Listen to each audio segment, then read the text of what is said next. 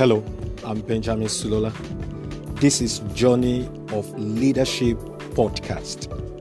I'd like to welcome you to today's episode on acting like Jesus in crisis part 10. The demand of the hour is not for the experts in knowledge, it is for the experts in kneeling. God can do the impossible if He finds those who will press into the unchanging power of prayer.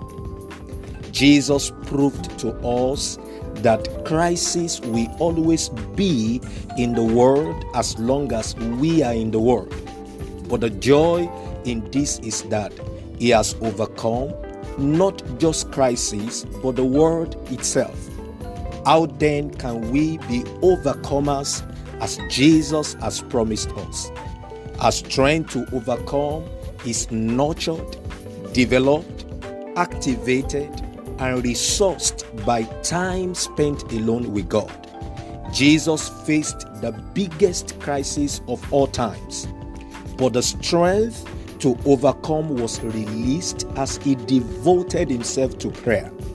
We cannot afford to look for strength to overcome the world that has already been put under us outside what Jesus did. For as He is, so are we in this world.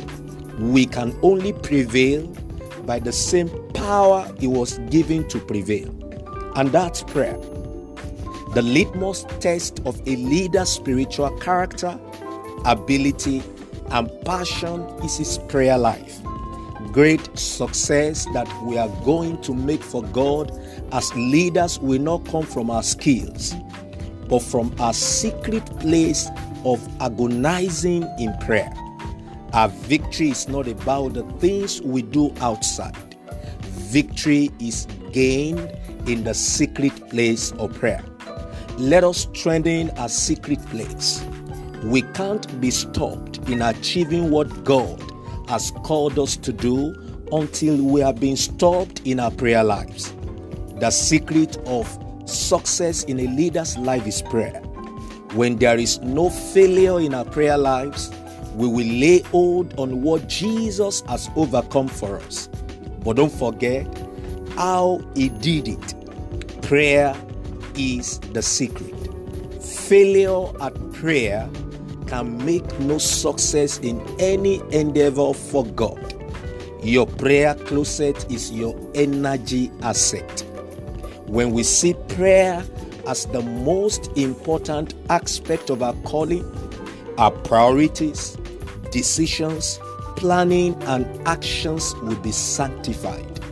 The value a leader places on prayer is what determines the quality of grace that will flow out of his life. This is how to act like Jesus in crisis. Let the Holy Spirit make out of you a prayer addict. You will see more of God's power at work as you devote yourself to Him in prayer. It's my prayer that the Lord will heal our healing and failing prayer lives. May the Lord restore, revive, and rekindle the flame of prayer in your life. Don't forget, your prayer closet is your energy asset. Thank you for listening to today's podcast. God bless you.